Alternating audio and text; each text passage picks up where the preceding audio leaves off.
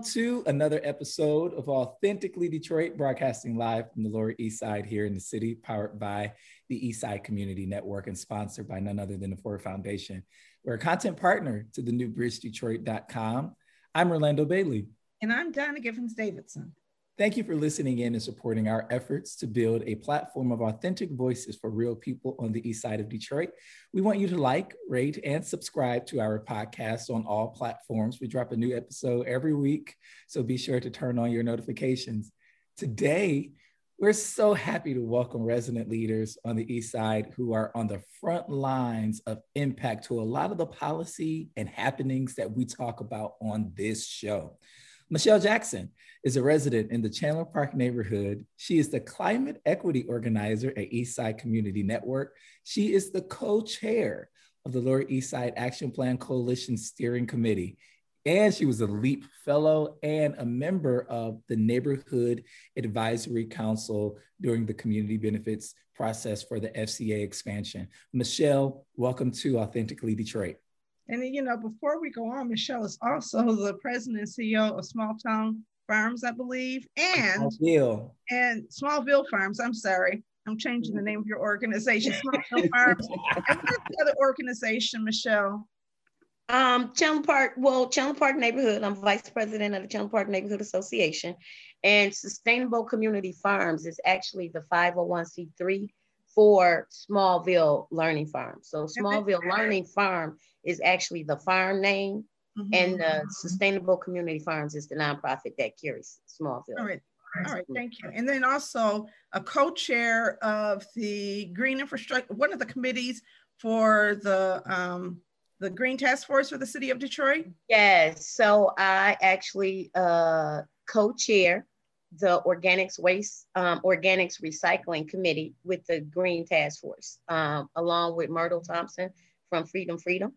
And so, yes, we uh, do that with the Green Task Force, and we newly um, added another committee, which is um, deconstruction and construction. And so, we are looking to make sure that we push um, the Detroit sustainable agenda through the work of the Green Task Force and our residents. So, Michelle, yeah, you know, that's so interesting, especially around the deconstruction piece. I don't know if you remember, but back when that first wave of HHF money was coming to the city of Detroit back in 13, not only was demolition a priority, but deconstruction was also a priority uh, that the city had put on the, uh, that the city said it wanted to do to salvage some of the uh, salvageable and irreplaceable materials in some of these homes. And there was supposed to be a deconstruction hub and all of that. And all of that stuff never happened. And so that's really, Michelle's covering her face. But I, I think that's great that the city is talking once again about, you know, deconstructing. So thank you. Thank you. Dolores Orr is also yes. joining us. She is the treasurer and a committed resident volunteer at the East Village Association on the Lower East Side. She is also the co chair of the LEAP Neighborhood Improvement Committee. And she has been involved with the Lower East Side Action Plan since its inception, way back in 2011, 2012. Dolores, welcome to Authentically Detroit. Well, thank you for having me. I'm I'm excited to be here, and to uh, this is my first experience on a podcast, so uh, bear with me. But I'm excited to be here. I'm also the president of Cadillac Boulevard Block Club, and I'm a member of the of the steering committee uh, at okay. Eastside Community Network. Yes. Yep. And also, you are, don't you work at a school, Dolores, or have you stopped your work inside schools? Uh, no, no, I no, I'm not. I'm not in a school, but I volunteer at a school. Okay. So yeah. I'm not. Yes, I do volunteer with um, uh, the academy right there. That's on uh, Enterprise, Detroit Enterprise. Detroit Enterprise. I yeah. also do some volunteer, some work over at Waldorf periodically. Okay. I'm just applying at Waldorf for a, uh, a position there uh, to this week, as a matter of fact. Well, we'll keep our fingers crossed. Oh, there, there Amen. Well, thank you. Thank you. Thank you. So yeah, you guys yeah, are awesome, awesome, awesome powerhouses. It um, was so funny, Donna, when when when she first said she volunteered. I was I was gonna quick jump in and say, "Well, everybody," but I didn't. exactly, you know, and that's that, that's a beautiful thing. And that's um, before we get started, that's one of the things I want everybody to know about the East Side of Detroit. Is um, it's not the housing, it's not the streets, the trees, it's not even Belle Isle. It is the people on the East Side of Detroit who bring so much rich leadership and experience and passion for the community that cannot be duplicated. And it mm. makes living here a beautiful thing because you're living among beautiful people. And you know, that's not always what's get gets talked about in the news. When we talk about our vision for community development and we talk about the expertise of people in the community and the uh, residents being experts, it's not some patronizing thing. Well, you guys live here. You guys bring rich employment histories, rich volunteer histories, and you studied and know things about the community that really um, round out the any work that organizations like ours try to do. So um, I'm a power to the people. I'm excited to have you here. Um, two women who are um, just after Women's History Month who have been making it happen at ECN as leaders at ECN even before I got to ECN. Um, you want to know something down to the comment thread too uh, with both of these women uh, is they are committed to raising up the generations that follow them uh, at Smallville yeah. Farms and with even Dolores's uh, work, volunteer work at the schools. Uh, they understand that their work can only be sustainable if young people are a part of it and brought into it. And you know, it was so funny. I remember when Michelle Jackson got hired. I, I didn't I didn't even know Michelle Jack. I was in my own little world. I didn't even know Michelle Jackson was in a running for anything. And I walked down the hallway and Michelle was walking down the hallway. she's like, I'm your new co-worker. And the funny thing, the funny thing about that is uh, I grew up knowing Michelle Jackson. Michelle Jackson is part of the village of women that raised me. She's good friends with my aunt. It's just the, it's the craziest wow. thing. So yeah, family, family on the east side. We are family, family. on the east side.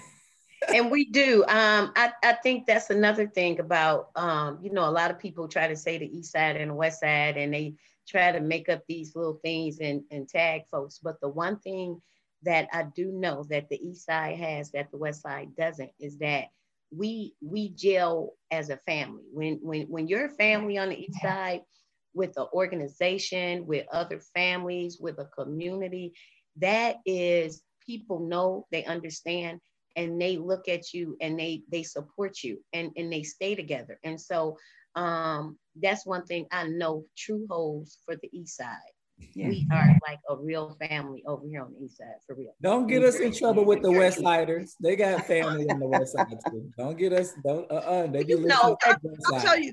Um, as a native West Sider, uh-uh. as a native West Sider who grew up on the West Side and came east as a young adult and then came back east as middle-aged adult, um, the East Side feels like a small town, okay. much more so than the West Side mm-hmm. every aspect of what a small town is people being very friendly very welcoming and um, so there is a different culture it feels more southern to me mm-hmm. yeah. in all the right ways right and you just imagine that this, this, this, you just retain more Southern heritage on the east side than on the west side, where everything seems to move fast and everything is a competition, and mm-hmm. everybody's mm-hmm. trying to. Um, it, it, just feels more like a big city and well, more we like settled here first, right down on the east side. We settled here first. We so we've retained a lot of that culture yeah. in this community in ways people on the east side stay, get degrees and stay. Yes. Get good jobs and stay. People on the east side are not eager to leave the east side. So um, that is a At beautiful all. thing about the community. And I'm not saying nobody's left, but you have a whole lot of people who choose to be here. And it's important, yes. so important yes. that people understand that this is a neighborhood of choice for many people who are here, even neighbors, even blocks where you see a lot of blight, even when blocks where you see that there's been disinvestment by the city and the city has not made um, some of the right decisions, people stay. And I think it is that family connection, that sense of I'm connected not only to these people, but to these streets I'm on. And I'm going to stay here and fight it out that I think is just really beautiful. And so thank you for welcoming me. Uh, for the second time to the East Side, yes. uh, for the second time to East Side Community Network, and for the second time, well, first time was Warren Conner, and then the second time to the East Side, because the other thing is I've always felt welcome here. And um, I think that when people move here from other places, it's a very welcoming community. Mm-hmm. Dolores, did you go to say something? Yeah, I was gonna say, you know, it's so it's so like family. You can be in a different neighborhood and they say, you know, that's Alma's daughter over there. Don't you remember them? They were living over there. Or that's that's Miss Price uh, grand granddaughter's son, the granddaughter's uh-huh. mother, or whatever, you know, because you know each other. You've been there for so long, you know, you have longevity. And like you say, Donna, most of the people here stay here. They don't go to other parts of the city like uh, some West Siders might come to the East Side. Listen, I am. y'all are gonna get us all kind of emails from the West Side. Yeah, that's that's, that's, that's the way. That's the way the family goes. You know. Yeah, it we is. It is, Dolores. It yeah. is. how, how are y'all? Are y'all feeling all right? It's we're recording this on a Friday. We'll also be releasing it the same day. How y'all? How was the week for you guys? How's it going? You oh go ahead goodness. first, Dolores. Oh my goodness. It has been so busy, Orlando. And just like today, when I'm done with this and Blake is his last class is at 1:30, then I have to go and canvas because we're having a um with uh, ECN, there's uh, one of their fellows will be uh, will have her project over where our project our park well not park but our garden and picnic area is. So okay. we're starting to clean up there tomorrow. So we're canvassing today. We canvassed earlier in the week. We've uh, we've been we did so many things, and then we're, I'm involved with uh, Great Water. Great Water is having they're constructing two apartment buildings on in our area, mm. right there on Kercheval and Crane, yeah. which is right right adjacent to our par- picnic area. So I'm part. They partnered with us, so we're doing things with them every day. We're working with the pottery. Uh, we've had one of our board members is now a board member at the pottery here. And so the pottery is involved in things that's going on over here. So we're all working together. Did you know Donna was a board member there too? I'm sorry. Donna's a board member at Oh, I know. Pottery. I know. Yes, yeah. I know. So uh, Donna Martha is a board is a new the newest board oh, member there. I know. And I'm yes. really, really happy to have yes resident so representation at the table with Absolutely. me. Absolutely. That's something I've actually been fighting for okay. is the fact that Pewabic is a beautiful institution inside of a neighborhood. And so my role on the board has been to remind Pewabic, and they've been very receptive to this, actually made me vice chair. Um, I am the voice that says that I want them connected to the very physical neighborhood that they're in um, that Pewabic should really kick off redevelopment of the block surrounding. It's a beautiful area, all of those beautiful homes that can use a little bit, and that means connecting to the people. And um, it's a very, the board has been very receptive to that. And Martha will, I'm certain, bring yet another voice to the table that will help move that. And yes. we have some other voices. Yes, and I'm right here. I'm right mm, a few doors from the pottery. Mm. So we've had a relationship with them. I've had a relationship with them for a while. Okay that's wonderful. Yeah. Um, and I love, I, you're on Cadillac. Yes. Yes. Yeah, it's beautiful street. It's one of my favorites. I love Cadillac. Oh God. I love Cadillac too. It, it oh, it's, it's like when you go down Cadillac, it, it's so many um the architectural uh the the homes, yes. the way that they are, some of those four it's family flats. That, yes, yes. Mm-hmm. And even though they look like four family flats, they're not, they're oh, single oh, they're, homes. The majority what? of them are single homes, yes. Wow. Between I, Cadillac I and Kercheval, yeah, very few multiple dwellings. Yeah, I would never. Okay, thank you, yeah. thank you for that. Because yeah, even just, driving down, huge. you would think, yes, yes. they're just huge. Yeah. But I, I I like the pottery too. Um, I've been there once. Um, I've gotten a couple of little gifts from okay. um, the, yes. the pottery from people coming to Detroit and conferences when they do it. But uh, I know one thing they did. I think they do something called the bowl. Um, it's something with the bowl where people make bowls or some type of fundraiser yeah. with the bowl. yeah, the right, yeah. So um, I would like to do that one with them. Uh, well, let me tell you something else you can do there. You can have you can celebrate. You can have a celebration there. I celebrated my 70, 72nd birth, 71st birthday party there. Okay. And uh, okay. Uh, the the everyone that came, they had a, a chance to make. They made their own pottery uh, piece the, oh, somebody, somebody on our podcast telling lies, talking about she had a 71st birthday. Somebody, I know, right? I was like, was that last year? Had to be really recent. No, it was a few years ago. oh my goodness! Oh, okay, oh, you as bad as Ron Isley getting up there talking about. He said, "Yes." Oh, yeah. I was shocked. okay, okay. yeah, but you can do that, Michelle. You know, and just just having a uh, an event there you can have your events there. You can then you can bring your own beverages. You can do a lot of things with the pottery that people don't know about.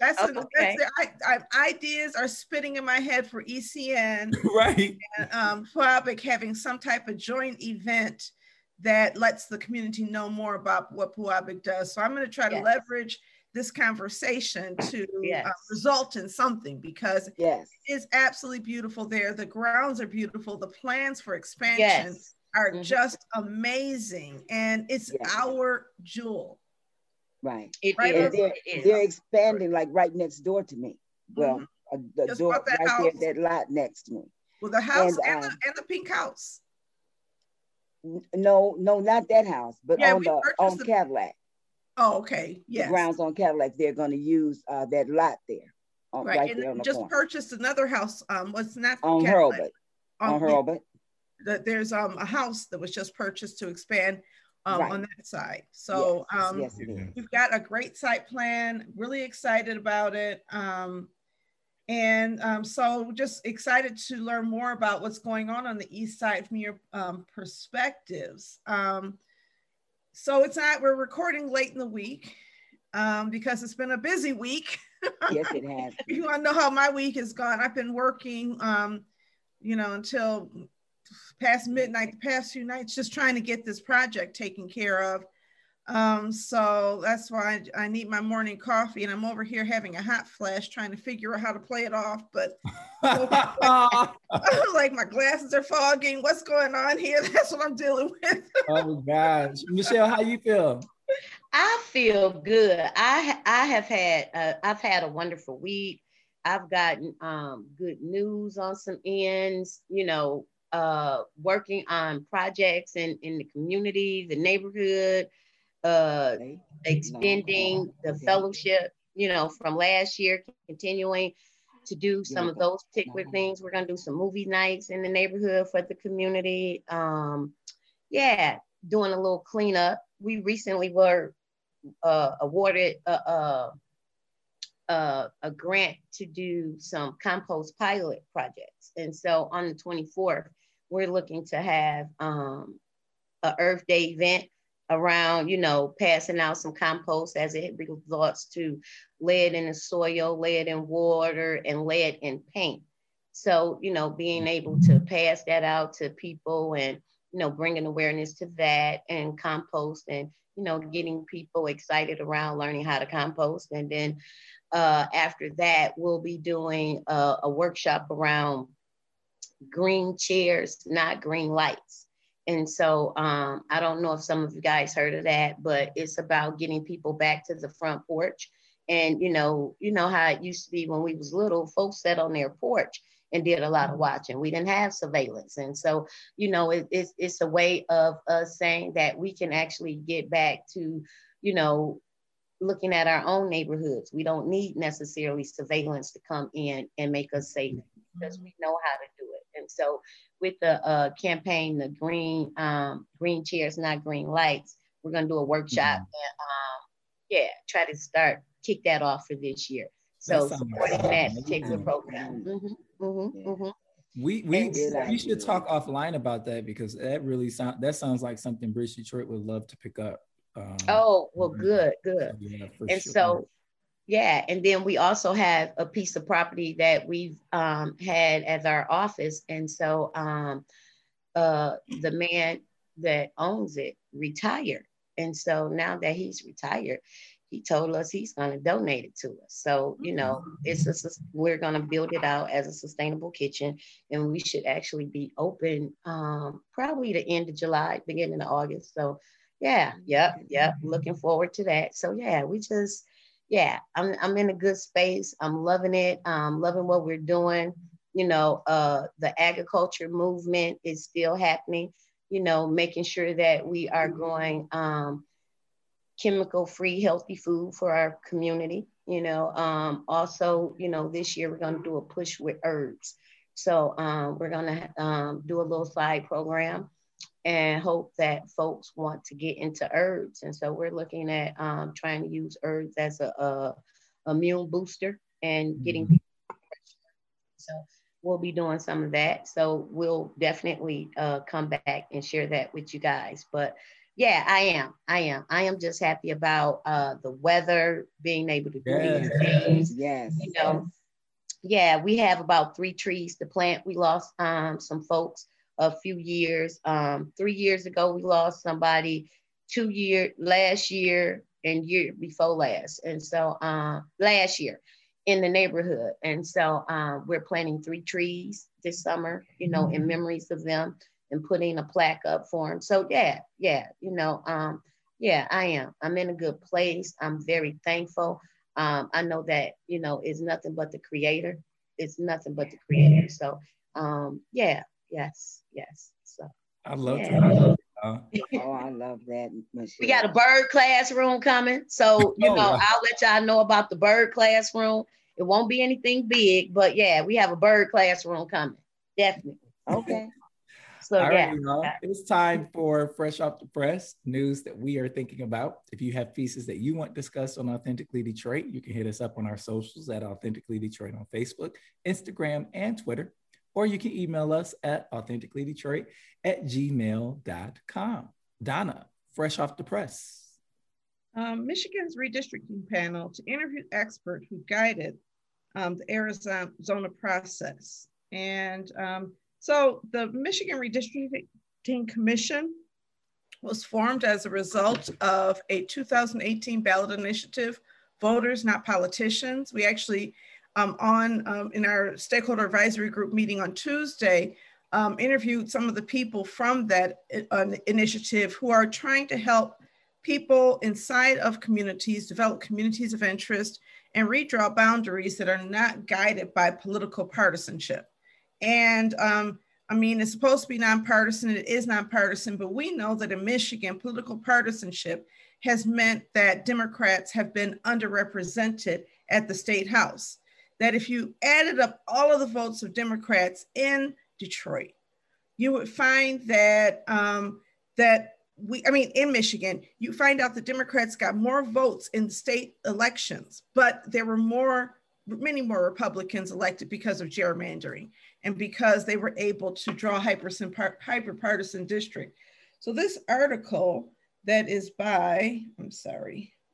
Sergio Martinez Beltran. Yes, Sergio Martinez Beltran, thank you. Um, with um, by Bridge Detroit in partnership with Bridge Magazine, um, discusses a lot of this. Um, this um, they are in, let's see, they're introducing Bruce Adelson of the Maryland-based Federal Compliance Consulting LLC to help ensure the panel adheres to voting rights laws as it draws districts for congressional and state legislative seats this year.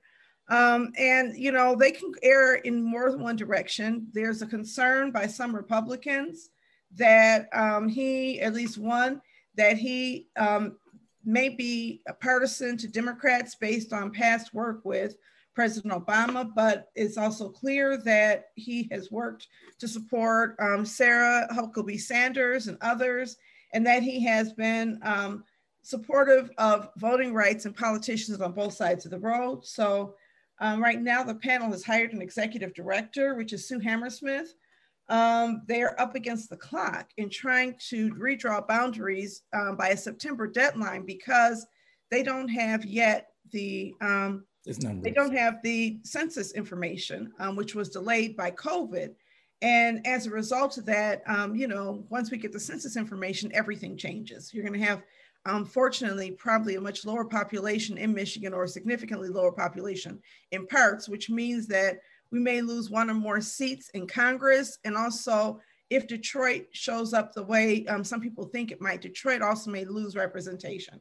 So they need to know that before they redraw the boundaries. And these boundaries have to be in place by the November 2002 election. So early in um, 2002, you've got to know what seats are available to run for. Um, so um, it's an exciting opportunity. Um, it's kind of frustrating um, that we are, um, you know, at this moment in time, so late in the game. Uh, I think people wanted to redraw boundaries a lot earlier and um, based on some court rulings and the, the GOP has really, you know, stopped that from happening. And I think that when you look at gerrymandering as a primary method for voter oppression or voter suppression, a way to make marginalized Black voters by putting us all in districts that aren't, um, you know, that are drawn disproportionately and wildly. It's just not even, it doesn't even right. make sense, the legislative but, maps here in the but, state. But right, but what they do is also they group Democrats and Black people in these districts where they're all together. And then they have these districts that are all white or majority white that don't have much um, Democratic representation. And when you have that, the Republican who represents the district that is all Republican has no accountability to Black people who may uh-huh. live next mm-hmm. door or across the street from the white people within. Um, and that's where you get hyperpartisanship, where all of the people are grouped into different areas, and one um, politician from one party is not accountable to people from the other. When people talk about people working across the aisle, large, that was largely because people understood that they had to appeal to voters across the aisle. Um, and that's not happening now. So I'm really um, disappointed it's taken so long. I'm cautiously optimistic that we are going to have new boundaries that make more sense. And I'm happy to say the ECN is um, partnering with this um, organization to um, help communities in Southeast Detroit draw boundaries in our community so that we can figure out what makes sense. We're going to be um, appearing at testimony in June, which is going to take place in Detroit. Um, there's another one, I think, um, soon after in Novi, if I'm not mistaken. Um, so there's going to be a couple hearings nearby, and we'll let people know about that. So you can talk about what kind of boundaries make sense to you. I know this. It doesn't make sense to me that Rashida Tlaib and um, Brenda Lawrence represent Southeast Detroit, and I can't tell who represents who where. There's no clarity. It, and it's done, and it's done on purpose. It's done yeah. on purpose. Yeah, it is. Yeah. Mm-hmm. If I move one block away, who will be my congressperson? Right. And, and you know that's the same congressperson that you have. That's interesting that you say that because um, Brenda Lawrence had an office in uh, the Samaritan Center and then I remember seeing them, you know, move out. And I guess it was when, you know, uh, during or the last time the election, or it must have been because, again, you don't have, she serves Detroit, but obviously not enough of Detroit to have an office here. You, mm. you know, and so if you are, if that is your person and you want to get in touch with them, then you have to go what to Southfield or to the next office somewhere because it's no longer right here at the at the the, the means of the community. I also know too, uh, a couple years ago, it was something big. She was pushing around um, mental illness, mm-hmm. and um, yeah, and and so the thing of it is, is is what happens. Um, like Donna saying, these lines are being drawn, and the people don't know. You have to do so much to try to find out. And like, what do you do? Because I know now she doesn't represent me. Rashida is my person, but I'm still concerned or interested in what she was doing with um, the mental illness because we have a number of folks since COVID that are out on the streets in my community and that are having that that are having issues with mental illness. Well, there was a report that was released uh, yesterday or the day before that uh, National Public Radio um, covered around uh, the spike um, in mental health uh, disorders since COVID, mainly anxiety, depression, and um, other things that you know are worrisome to some of the folks that you know even we are connected to and we know and love. The the lines the, the legislative lines are so crazy. I live down the street from donna. I live right down jefferson not even probably five minutes and i think we have different congress people like it, it really it, it really is it really is insane. So it, it, it, it's a race. The um, the Citizen Redistricting Commission is um, an independent commission. Um, some of those uh, citizens, if they were uh, a part of a political party, had to state the political party that they were affiliated with. So we hmm. know that there are Republicans on that commission. We also know that there are Democrats on that commission, and I think it has evened out. And so now it is, you know, time to draw these districts, uh, get the um, insight from the expert, but also race against uh, the deadline, but really you know try to get the federal government to hurry back with these census numbers so that the the the redistricting here in the state makes sense. Um, yeah, really we could do that, but I, I think too, um, Orlando, I really think um, having people to understand how things or how policy work, mm-hmm. because mm-hmm. a lot of people mm-hmm. really do not understand how policy works.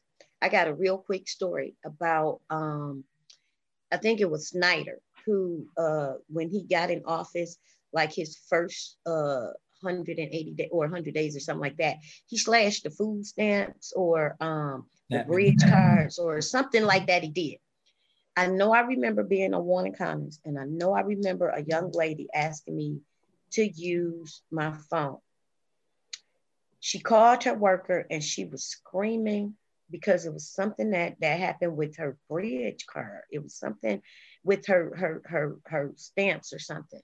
And I wasn't really listening to the conversation, but I was listening to the conversation. And so uh, when she got off the phone, she apologized to me for hollering. I told her it was fine, she was okay. And um, and she was saying that her they cut her off, or either they slashed the amount that she was getting. And so I remember asking her, did she vote? And she said, no, I didn't vote, but I wanted to. I wanted to. I didn't get out. I say, well, you can't be mad at your worker because that's her bread and butter. That's her job. She has to do what somebody tells her to do in order to keep her money flowing. So if you didn't vote because her boss is who made the choice to cut those, if you didn't vote, you can't be mad at her so a lot of times we'd be mad at the wrong people. Right. We'd be mad at the wrong people. If you didn't get out and vote, how can you be upset when certain things has happened? And that's why I say people need to understand how policy works because nine times out of 10, the people who are making the policies are not the ones that are affected by the change. So mm-hmm. we need to do a better job at educating um, or at least linking folks to how things are going on. I agree. Loris? I don't think that people people that don't vote, they don't understand that their vote is important. They they really don't understand that. They think their vote doesn't matter because every I've I've canvassed for that as well. I did that, and uh, they'll tell you that what difference does it make? It's just one vote. So they need to be educated, and I I really I really agree with you, Michelle they need to know how, how it works, how it all works. I'm sorry. Yeah, yeah, yeah, yeah. yeah. It is. And redistricting, I wanted to say something about that as well. And it's it's a little different, but even in my neighborhood, right here on Cadillac, one the east side of Cadillac is represented by the fifth precinct. The west side of Cadillac, across the street, is represented by the seventh precinct. That doesn't make sense to me. Because when I call for a car, when I call because there's a, a problem, they want to know, well, what precinct? What difference does that make? We're closer to fifth precinct. Seventh precinct is quite a distance from us. So it just doesn't yeah. make sense to me. That is crazy because same thing with us. like where I sit, because I sit between the golf course and, and the freeway area. So I'm I'm I'm I'm represented by the fifth. But if it's something going on on Harper, that's the night, which is so crazy because that's okay. what 50 steps, maybe 25 or something like that. Yeah. So, you know, and the thing of it is, is that so now what we have to do as a community is that we have to make sure that we are uh that we know who the neighborhood policing police are so that when we have problems, depending on where those problems or issues are, that we have to call the right ones. Now, that's not fair to us, but that's the only thing that we've been able to come up with because of what they're doing, which is so crazy. So we need to know who's who. So we have to invite both to the meetings. Yes. Yeah. Mm-hmm, mm-hmm. I agree. Can you hear me? Yeah, we can hear you. Go ahead, Donna. Okay. um, I think that we put a lot of demands on voters um, to understand the relevance of um, the, the message and the understand the relevance of voting. But we don't put as much on politicians who get in office, don't represent local communities, sell us out, run on campaigns that have nothing to do with the lived experiences of the people inside our communities. If you are running for the middle class and you're helping the middle class, the middle class needs this, the middle class needs that, and you are not a person who considers yourself a member of the middle class, then um, are you motivated to vote or are you required to understand that your primary needs are not as important as these other needs because nobody runs on um, you know issues that are really relevant to people in our community and they don't because we yeah. don't make them right yeah, and so I feel right. as though those of us who have the knowledge and the power need to put more pressure on people. Um, when people know what's relevant, they show up and show out. And out, the example I will give is when Barack Obama was running for president.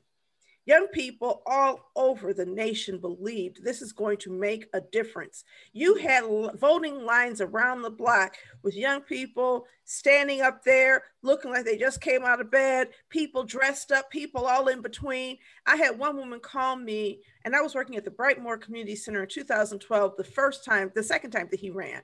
And this woman called me. She was 70 years old. She had never in her life voted, and she wanted to know if she was registered to vote and how to register. So we were a voting precinct. That's the reason people used to come there, you know, voting.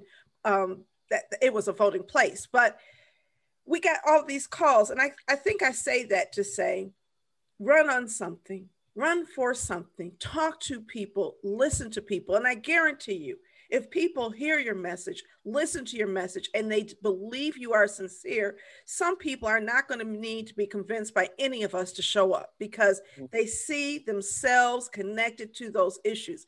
Yes, we need voter education. Yes, we need to do a better job helping people understand the importance of it all. But some people feel as though Black voices and Black votes have been used to prop up Democratic candidates who are not accountable to their communities. And yes, do they do a better job, the Republicans? Yeah, okay. So we're not trying to cut off your welfare benefits. We're not trying to do anything to increase them either. And have they increased in um, in recent years at all?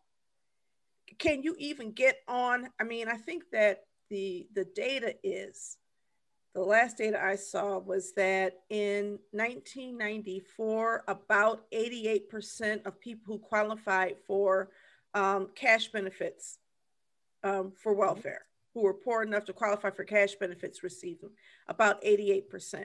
And in 2016, it had dropped to about 13%. And it did this on our watch. We had 160,000 homes, or one out of three homes, taken by for tax foreclosure on our watch. And it's not just that it happened, it is that we did not have people in Lansing screaming, kicking, and screaming and saying, mm. change the law, change the law. We've had water shutoffs, and we have not had a Detroit delegation stand strong and make demands and say, you know what, mayor, whoever you are, if you don't change this, then we're not going to support legislation that you care about. And that's how politics works, right? right. It is. It is, Donna. It is how it works. And we just don't do it here. We don't do it here.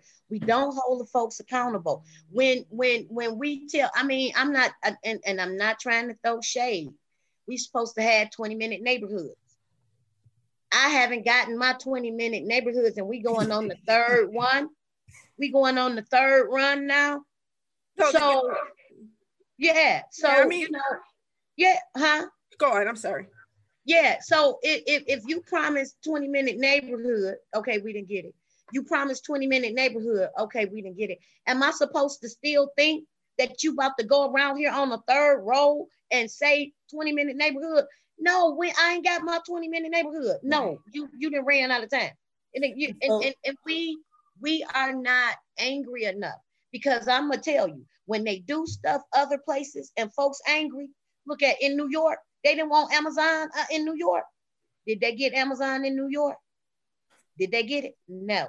You know, one they, of the things people, that I learned though, to, to just interject really quickly, uh-huh. is that how do we how do we outsize this level of number one engagement and passion and education to reach the broader community. This is a conversation that Donna and I had because within our little circle of folks that we talk to on a regular basis, people get people get this people get the nuances of all of this one of the things that you know be, that became apparent to us is like everybody isn't thinking the way that we're thinking when um when the uh the proposal in passed we were like in in the margin by which it passed.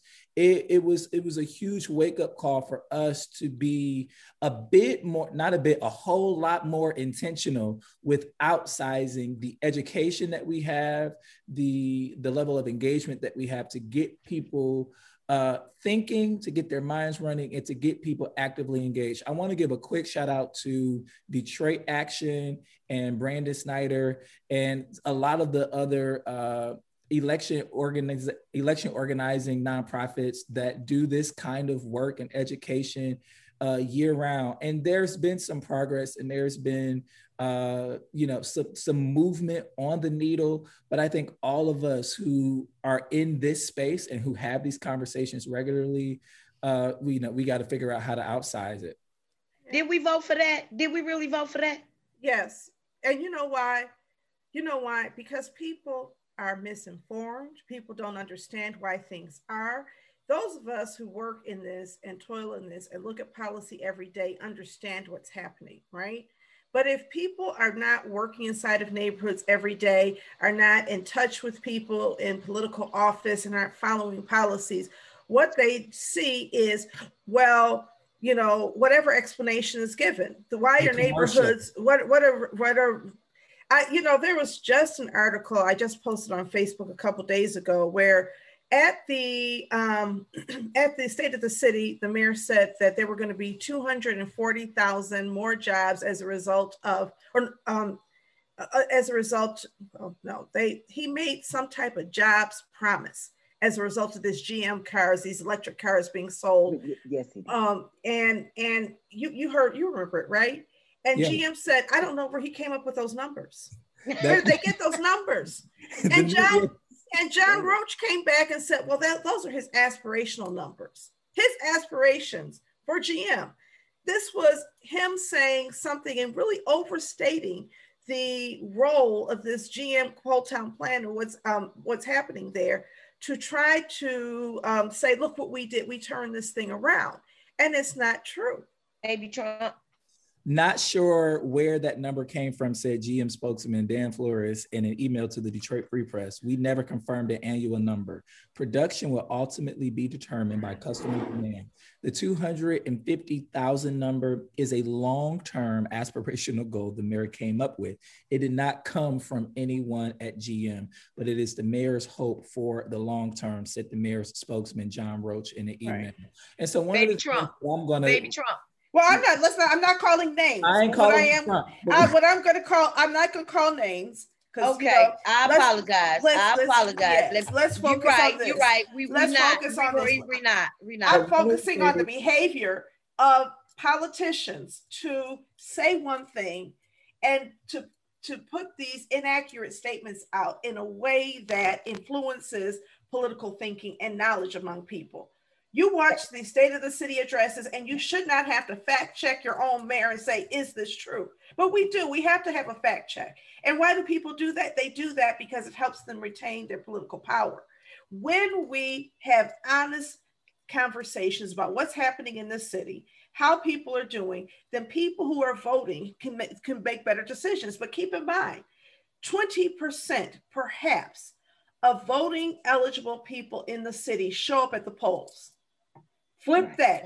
80% mm-hmm. of the people who are eligible to vote in Detroit don't vote. So if we're surprised that certain things pass, remember that we have small numbers. Maybe in a good year, um, 40% of registered voters, which is different than eligible voters, show up to, to vote, maybe in a presidential year. But that's not reflecting all of the eligible voters. We have an issue here. And a lot of the people who are eligible voters are people who are senior citizens in um, living in care communities where they are not necessarily as connected to the issues. Young people are really vastly underrepresented at the polls. And a lot of times, young people have the biggest concerns. So, if you want change, young people, you need to understand that, um, you know, politics starts at home. And we need to do a better job. And the hometown, whoever is mayor, I don't care who you are as mayor, if you are a mayor and you think you can get away with not telling the truth or painting stories or enacting policy that does not benefit the majority of Detroiters, you very well may, especially because your campaigns are being financed by people who don't live in this city and don't mm-hmm. have residents' best interests at heart. A lot of times, your politics are being um, are being impacted by credit rating agencies because if you want to sell bonds, you have to have a good credit rating. And so, how does how does your city's credit rating line up in order for you to sell these bonds that you want to sell for the 250 million dollars in the proposal in bonds? You have to have certain kinds of policies in place, and we don't so understand can, that. So, can I ask a question? And you guys might not know. This is what I would like to know because I don't know a whole lot about the bonds. So, if we have this big old bond and something happens where it doesn't be paid back, is this a way that we could be set back up again for bankruptcy? Or is that like, like, are we falling into some of the same things that have transpired prior? So I know we did have a, a emergency manager at one time that, you know, maybe uh push some of those things, but could this bond hurt us in the long run if things are not managed right? I would defer to a finance expert. But okay. what I will say is that um, what happened in Detroit in the um, 2000s was uh, risky credit swaps. It was predatory borrowing on behalf of the city that was okay. pushed by Wall Street and pushed by other people. Selling bonds is not the same kind of risky practice. Okay. So um, I don't think that's the big risk. And in fact, we're replacing borrowing of some money that's being paid off soon with borrowing a different money from a different source or borrowing money for a different purpose. So I don't think that that part is new. I okay. think the other thing though is that we have to look at retiree pensions and the pension balloon that's coming up and ask ourselves, are we ready for that? And again, I am not a finance expert, so I'm really speaking a little bit above my pay grade when I talk about this. We want to bring on a finance expert who can really explain how these things work. But my understanding is not that this is necessarily going to bankrupt us. I will say this if you borrow money to do something, you're not going to be able to borrow money to do something else. We chose to borrow money with the primary goal of tearing down houses we didn't choose to borrow money. We could have borrowed money to build recreation centers. We could have borrowed money to do other types of things. And a lot of times the city will say, well, you can't do this for this reason. But the city decided that this is the public purpose they wanted to pursue, and that's tearing down houses. And I want to say bond rating agencies like that. I want to say that potential investors like that, corporations like that, get rid of blight.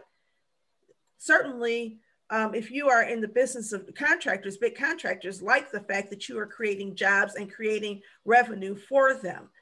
Um, what we didn't do is survey people in the neighborhood, survey people in the city, and say, what is the highest and best use of $250 million?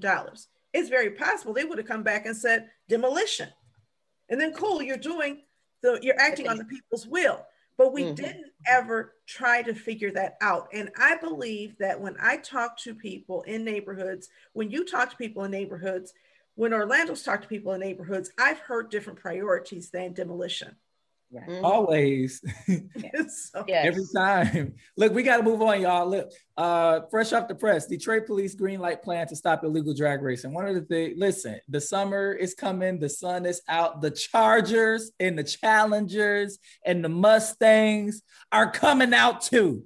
And people mad because they've been showing up at the Detroit Board of Police Commissioners going off about how these cars are drifting through neighborhoods. These cars have been drifting through neighborhoods. I will say that there is, uh, you know, this this this drift racing, drag racing, uh, car meets.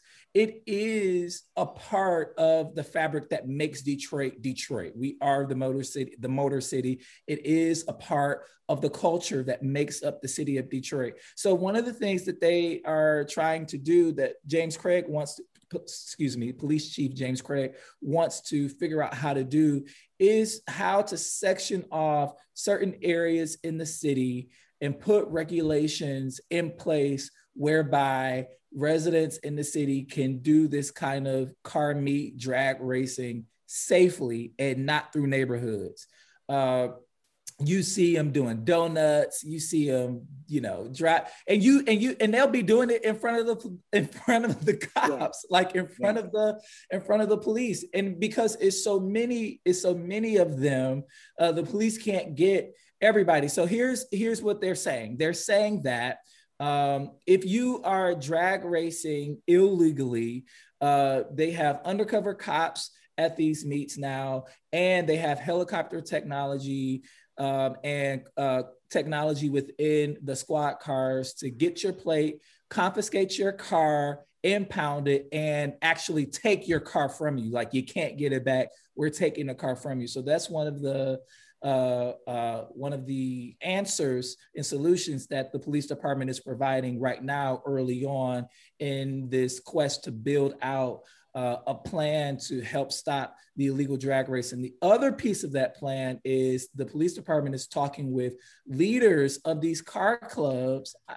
This is really fascinating to me.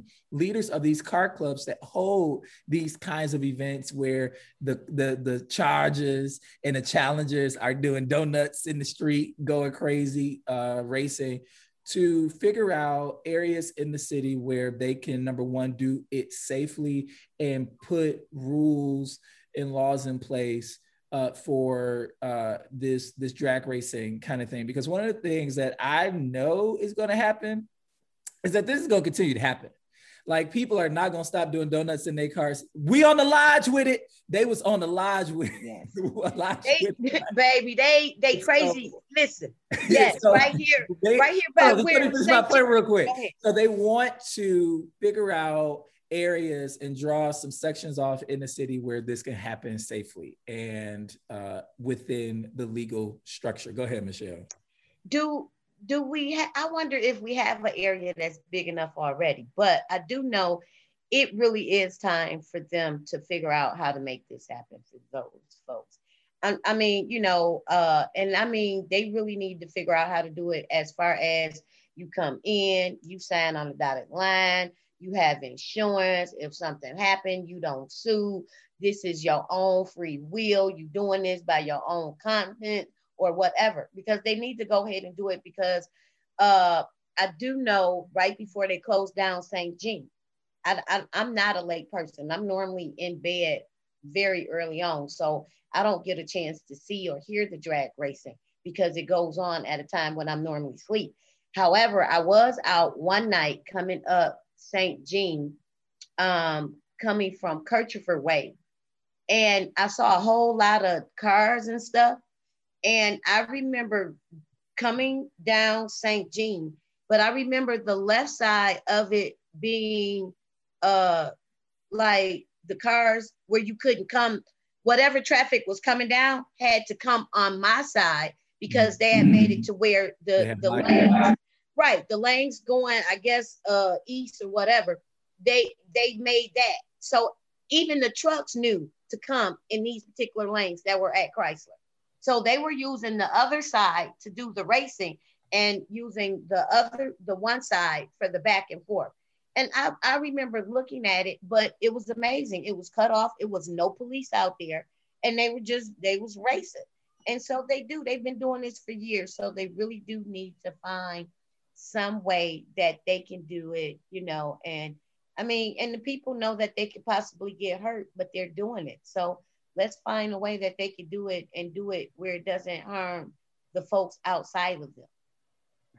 Well, they use Cadillac as a one a one way. They go Cadillac south to north, and then they come back around Hurlbut, which is a one way north to south. So they make this circle, and they're just they're flying in the middle of one, two, three o'clock in the morning.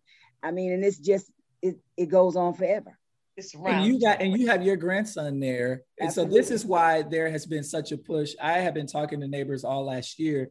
It's been a push everywhere for these speed bumps on these residential streets right? Because because of the, the, racing and the drifting that happens on these residential streets. And you you take care of your grandson. And so it really it really does impose like i, I want to respect the culture but i also want to re-emphasize that it imposes a real danger when you do that in residential neighborhoods. You have you have you have a toddler yes. I mean, I and think... there and there are lots of toddlers around here. And it and what do we do? How do we stop it? You know, I called one day because there was a gathering of uh, cars and they were doing cars and bikes. They were on Conner and Harper. And I called to let them know what was going on because someone was going to get hurt at the rate of speed that they were traveling. And I was right there in the middle. And so they want me to give them all this information you do can you get a license plate? Can you describe the car? No i can get i need police over here. I need somebody to stop it now you know mm-hmm. so but they didn't do anything about it. Yeah, so i, mean, I, I, I, don't know. I don't know what else to um, do. Yeah something needs to be done. I think we need to do donna you just muted yourself. Oh i'm sorry. I think we need to do something about building reconnecting some young people with some with communities it feels like there's this um, separate culture that has just been completely disengaged. And we call it the culture, but where is the connection where people feel mutually accountable to each other? And I'm not going to put it all off on young people, but I think policing is the end stage of something. What about self policing? What about um, spending some time listening and trying to really work with people to create some type of social change, which is in need in so many areas. I think we have a lot of angry young people, a lot of hurt young people, a lot of untreated trauma. And the way it shows up is in um, doing things to place people at risk. Sometimes that's just ignorance, but I think we call some bro- broken behavior culture because we don't have another word for it. Um, right. If I'm pl- placing your child at risk and I don't care, now it's one thing if I don't know, but if I know and I don't care, that's not culture that's something else and we need to figure out what that something else is inside of our community. And i think you know you have a whole generation of people who don't feel cared for don't feel cared about feel as though you know what we've had to basically um, manage things on our own. And they don't necessarily listen to elders. They don't necessarily respect elders. Um, and Donna, I don't know. I'll I'll push back on that just a little bit because this is something that has been passed on for like this was happening when I was a, a, a little kid behind the airport. Your generation and the generation after, you know, like folks have been doing this for a long time and i don't know if that's passed down trauma or passed down culture but it it is something to be said about uh, this community because and and what they do and where they do it. I, I don't think I think because there may be some, and I don't know what it is, some kind of value in it that the police department is even willing to work with the leaders of some of these clubs to say, hey, we know we know this is what you love to do. Let's figure out how you can do it and do it safely. Right. Yeah, because yeah. Yeah, I know they can probably get some some what they call them first responders on site. You know, you probably have some first responders that wouldn't mind, you know, being in, in, in places to help out. You probably have some, you know, everything that you need. What they do, the, the Grand Prix or something. You know, not we we not the Grand Prix, but I mean, come on now. They they do it for Belle Isle. They scare our animals, you know, because a lot goes on when the Grand Prix come. All that noise and everything. But guess what? They do it because what? It's money. And so it's eh, you know, they they see a benefit in it. So let's see a benefit Maybe in our young men. The plan. How how can communities benefit economically from this? Because you know they're betting on that, and so if there is a mechanism in place to capture some of that revenue and reinvest it in communities, I mean, there you know we can be creative and really think of ideas on, on how to harness this for the betterment of of everybody because it is it's everywhere. I was on I was on I was on the west side. Shh, don't tell nobody. And on Grand River and um on Grand River and Joy Road. It was the same thing happening over there. I'm like, yeah, I, I, just think that when you're placing people's lives at risk, that that there's something about that. That yeah. it's not just sure. well, this is what we like to do. That's not cool to me. I don't care whether this is the culture of walking around with AR-15s. When people's lives are being placed at risk, and when you're engaging in risky behavior, we have this way of wanting to respect certain things, and I want to respect them too. Um, people die from this. I know people who've died uh, being thrown out of cars um, in, in, in, in, in mm-hmm. accidents. And I also think that um, when you're not doing it in places where you, it's just you, when there are other people around and you do it anyway, and we're, that's passed on, there's certain things that we pass on that maybe we need to stop passing on. I think putting them in safe spaces is one thing, but you know, you're driving down the light sometimes and there's cars driving 120 miles in, in next to you, and it's not cool to me. I don't think it's okay for you to d- endanger me, and I'm not going to be respectful of things that place other people's lives at risk ever. And that's just so, me. I know that may make I agree. I countercultural. But you must don't you know, do Gratiot, about... Donna. Donna, do you go down Gratiot? Absolutely. Because they they slide down Gratiot like that too. We were on Gratiot. no, I was on Gratiot Sunday before last. It was Sunday before last.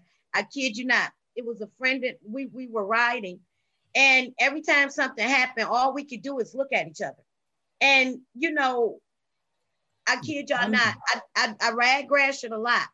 But I kid you not, I know I've seen police like pull people over they do those things, or like you can go down at sometime and you will see police on both sides just sitting. But this particular day, they really needed to be out there and they were not. And when I tell you they were flying, I saw uh, uh right by Mack uh in Gratiot. I was in the second lane. It was a truck coming from behind. We were at the red light, all three, all three cars. The truck came from the back, came all the way over to the yellow lane where you make the left turn. When the light changed, went across all three of us. Made up, came a right and came across all three of us on Gratiot. Like for real, sir. If anybody would have made, uh, if anybody would have moved when the light turned green, we would have hit that car from the side. Mm. And that's yeah, why you, yeah. Is that all of Gratiot, Michelle, or is it Gratiot east of 94? I think it's I think it's east of 94, but I guess they can probably, I think they no, it's, it's like less than 94 because you you getting away from the ninth precinct. It's, yeah, it's, it's right past the, the ninth side. precinct. Yeah. Soon it's like soon as they pass the ninth precinct, that now they won't fly past the ninth precinct. But soon as they get past that ninth precinct, that's when all that traffic start. It's like they they figure they can hit the light yeah going all the way downtown or something. Now, I mm. completely agree with you, Michelle and Donna. It, now, one of the things that's different than for, for me that I that I can actually see now versus when I was younger is they used to go behind the airport and do it and do it there, yes. right? But now they just like in the streets yes. among everybody else That's going nuts. because they tape it. It's yeah. taped. They get bragging rights, and it's fun. They get to watch each other do it, and who did it the best. And you're talking about having it done in a legal area. That's not gonna fly with them, I don't think, because what what will they brag about? You know, like when you do things in the dark, how much fun it is. More fun to do it in the dark, but when it's brought to the light, it's when attention is brought to it. You're not gonna do it anymore. But these guys like to be on social media bragging about what they've done. Mm. So I don't so, see and making money from it. How many of them would pay to do that or just go out and do it freely like they do? Because there are no police out there. That's the thing, people. We don't have policing like we should. We need more officers in the street. We so that's interesting. Be- that's an interesting conversation, and I want to. I want you know because we we talk a lot about policing um, in this city. um, you know, you know, and I my issue with policing, with the neighborhood policing, I have been trying. I'm going to say almost a year just to get them in my district to come to a meeting just to talk. As of yesterday, I still had no response from them. I've called, I've texted, I've not texted, I've emailed, I've talked to one who's going to get the message to others. I got, I have everyone's email, and I get no response. Is it the fifth or the seventh? It's the fifth. So I do know Jay Henderson, who's the president. And so, you know, maybe you reach out to Jay. I'm not saying that that that might make a change or, you know, like you can get shot to the front of the line or anything like that. But um, because we haven't been having our community meetings. So, you know, you know, some things sometimes do get maybe lost in the shuffle. And so maybe you can reach out to him, you know, and maybe, you know, and maybe ECN, I don't want to say, you know, we can, but maybe we can kind of put some uh ask about them, you know, during our fifth precinct meeting because we haven't had one since last year with the uh COVID. Yeah, with the community. Uh, yeah, yeah, the community. Yeah. yeah. And I don't know what I don't know if it's the fact because I do know, you know, sometimes people are not um they might be uh computer challenged or something like that. So they might need some assistance, you know, or we might need assistance with, you know, getting some of the people, you know, on a Zoom call. But we definitely need to have one because we haven't had one since last well, year. I'm sending a reminder today and hopefully they'll uh, respond before Tuesday. Absolutely. Listen, uh, y'all, this wraps up our fresh off the press segment. The streets be talking, don't it? If listen, if yes. you have pieces that you want discussed on Authentically Detroit, you can hit us up on our socials at Authentically Detroit on Facebook, Instagram, and Twitter, or you can email us at authenticallydetroit at gmail.com. We're already running long, but we have to allow uh, Michelle and Dolores time to talk about um, you know, what's happening um, on the pavements of your neighborhoods and uh, talk about, we really want to, we really want to hear your perspective on how things are going within the LEAP Coalition uh, structure. And you both have been there since the beginning. How, are, how have things evolved and changed over time? And how is the work? You both are chairing committees. So that means you are, you are leading um, this work. H- how's it going? well, I'm gonna. I'll start. Um, things have changed a lot. We don't have, we don't have the. Um, I won't say representation, but we don't have the uh, participation from our community that we used to have.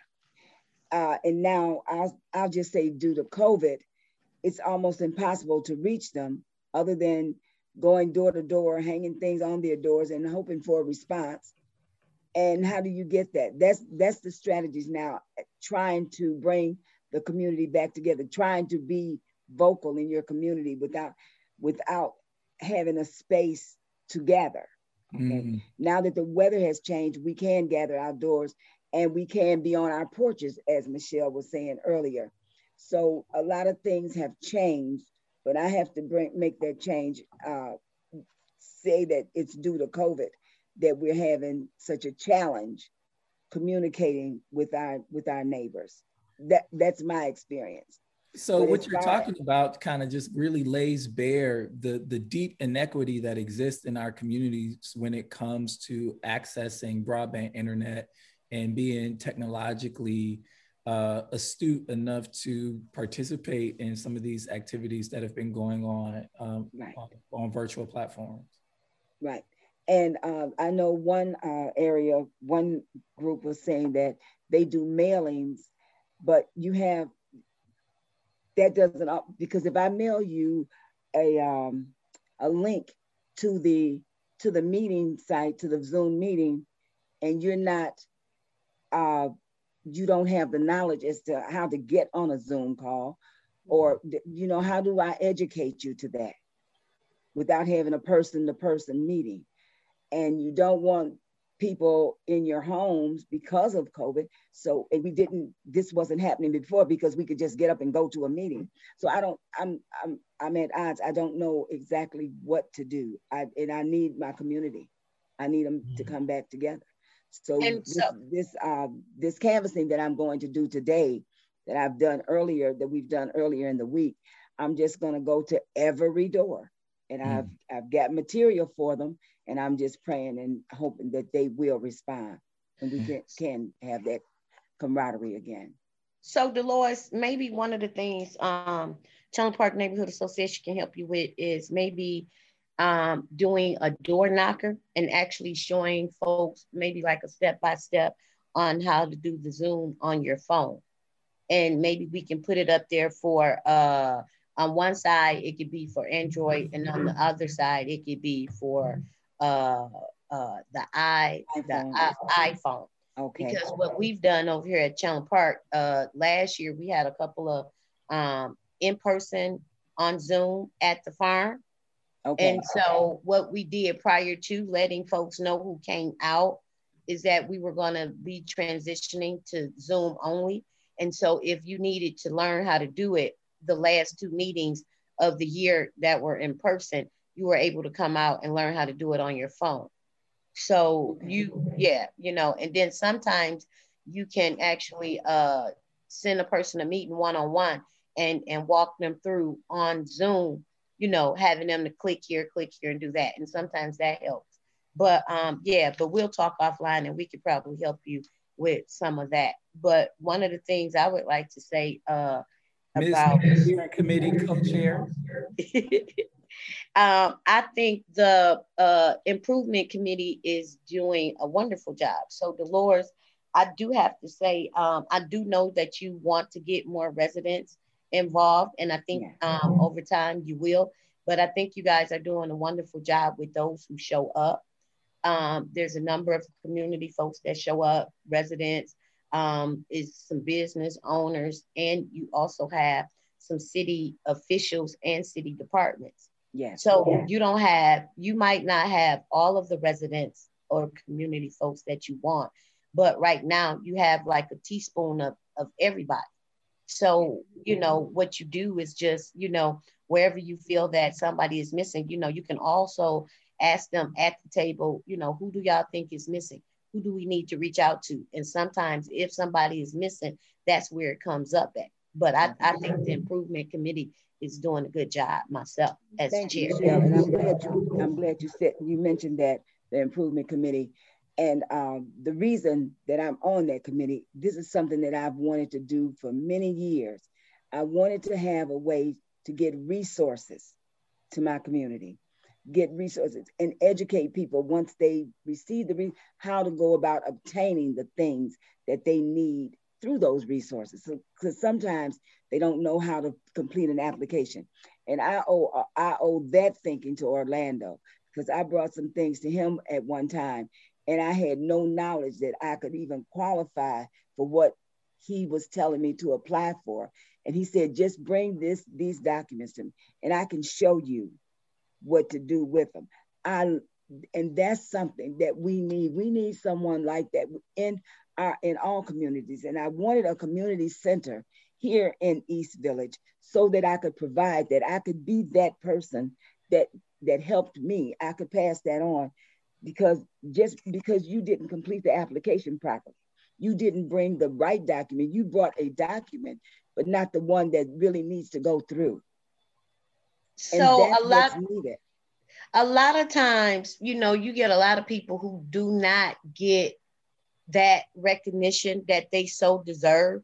And I just want to say it publicly, Orlando Bailey, and not just because I feel like he's my nephew, but because he has been around, boots on the ground.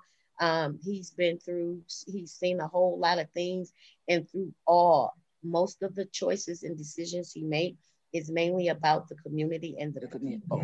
And so he has that is deeply rooted uh, from his toenails all the way to the top of his head and vice versa. You know, yeah. um, I know his father, I know his mother, I know his grandparents, I know his aunties. And so when you are raised among certain things, so I, I can say he's had the best of both worlds, and that makes him who he is.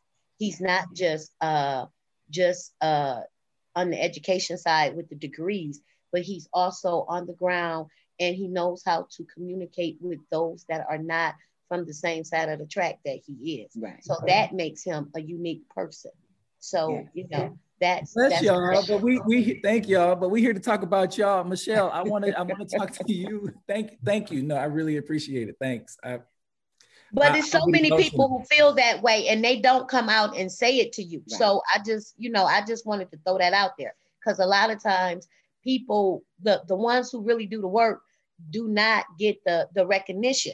And so you know that you know I, I'm, I'm just saying that because because for me too i have a lot of people that that do things for me. Well people look at michelle or they look at sustainable and really i could not do it without those that are in back of me right. to hold me up. You, you know so yeah. And um and and and we are you asked about leap and so yes. i just think leap on the east side of detroit has been a plan that's been around and so it's a little bit in it for everybody. It's a little bit in the plan for everybody. If you're a resident, if you're a business owner, if you are a teen, if you're a family member, uh, it, it just it, it speaks to um, improving the quality of life. You know, um, DFC did that that strategic plan for 50 years, but LEAP was already, and I'm, I'm not trying to make a comparison, but LEAP was already forming and doing some things and then when you look at the DFC, you know, they kind of outline, you know, some quality of life elements.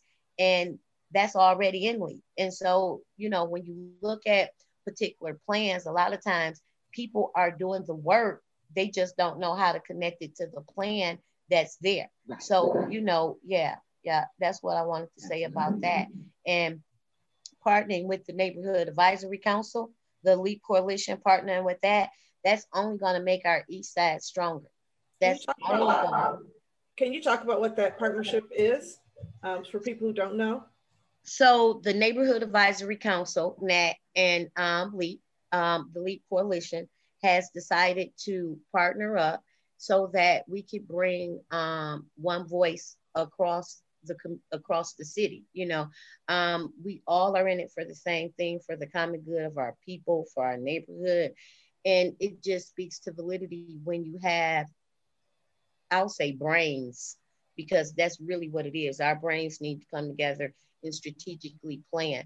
So, you know, we do know that uh, the what we have is not A1, you know, but however, what we can do is work with those individuals that hold it to hold them accountable to what it is in it and to make it as as beneficial for our community as we can, given what we have.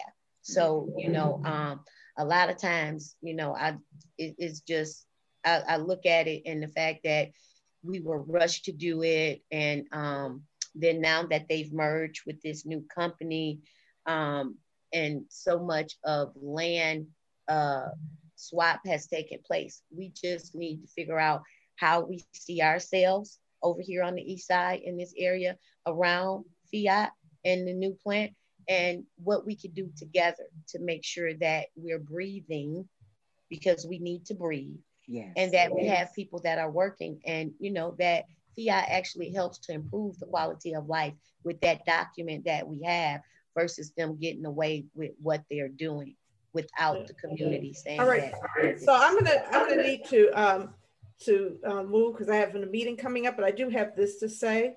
Um, I want to thank you, Michelle, for your leadership for the Neighborhood Advisory Council and always being a person during the, um, the Fiat Chrysler community benefits negotiations who stood on the side of the community, who stood up for environmental health. And it is very difficult to be the one who takes a stand, and yet you were the one. I'm so proud to have you as a member of the ECN team, um, bringing that level of um, integrity to your role in helping um, it with the community. I would be remiss if I did not say that prior to you um, coming to work for us, you, you had some criticisms about LEAP, um, that LEAP was not necessarily doing as much as it could to support other people in the community. And I want to tell you that your critique impacted me in a good way. And you know, I think that's how it's supposed to work as leaders as you hear from people and you say, wait a minute, let's take a step back. We've got these good plans, um, but are we doing enough to support and equip all of the leaders in the community doing their job? And you may help make me into a better um, leader. Thank you for that. Um, and uh, I think it's because you bring truth and integrity to yes, what you do and just a heart for the people that you serve. Service is why you work 24 hours a day taking care of things. And so um, thank you for that. And I think that um, over the past couple of years, I do have to say, I think LEAP has improved. I think the fellowship has helped us push more leadership into the yes. community. I'm so excited that LEAP is now a coalition and that um, we are calling ourselves the LEAP Coalition because it was always kind of vague when I got there. Is LEAP a plan? Is it a group? I don't know what it is. Is a club? But now that we know that we're a coalition, it allows us to act with more intentionality around sharing voice, sharing power, sharing strength. Dolores, it's great to have you at the table. Oh, well, thank um, you. And you've always brought truth, you know, from people don't know. I knew Dolores before I got to ECN. Yes, yes. So Dolores has always been a person who brings truth to power, who speaks her mind and serves. Oh, and so um, I appreciate your leadership your steadfast leadership. And I think that it's people like you, but not just you. You got selected for these leadership roles because you are leaders, and we need more of it. And Dolores, Thank we're going to turn that corner. I'm telling you, I believe that once we, um, once people start getting their vaccines and people stop being afraid of going outside, okay. and people being stop being afraid of people, there is momentum there. And it is my hope that the momentum that we have built during a pandemic where we've actually seen our participation from some people increase. I've met people I didn't know since we've been on Zoom, right? It's like, who are yes. you? Yeah. Yes.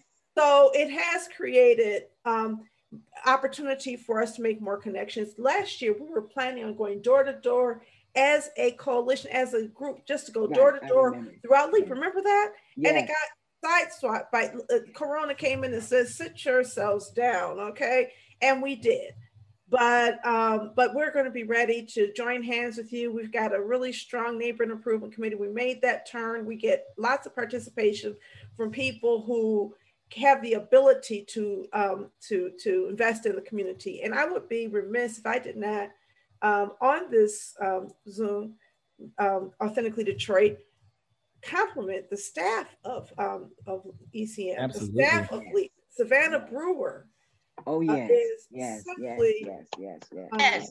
Hand clap, hand clap, hand clap, hand clap, hand clap. I think that was the first hand clap we've ever had on authentically. and I love it. and I, I, I just have this to say, and I know we do have. We're running low. Savannah asked a lot of questions. She's uh, she's got so many questions. It's like, girl, not another question because she's putting her plan together. She's like an architect and she wants to know every angle and everything. And when she gets done asking the questions, what she develops is a masterpiece. Yeah. So yeah. Um, Savannah is outstanding. Jillian is an outstanding person coming to our team yes, who works yes. hard and really uh, just tries to make it work. Matthew J. Green, we're so happy that Sherry Meadows has joined our team um, you know, Jesse Blount, and then also, of course, led by the fabulous Angela Brown Wilson, who is our deputy director for oh. programs. Um, we have love at ECN for the community, and I think that we are now at a place where we're working really hard to share power and help heads off to our climate equity team, which is growing. And by the way, we have a couple positions open. We're going to need somebody to apply. So if anybody's looking for employment, call us, hit us up because we've got some open positions.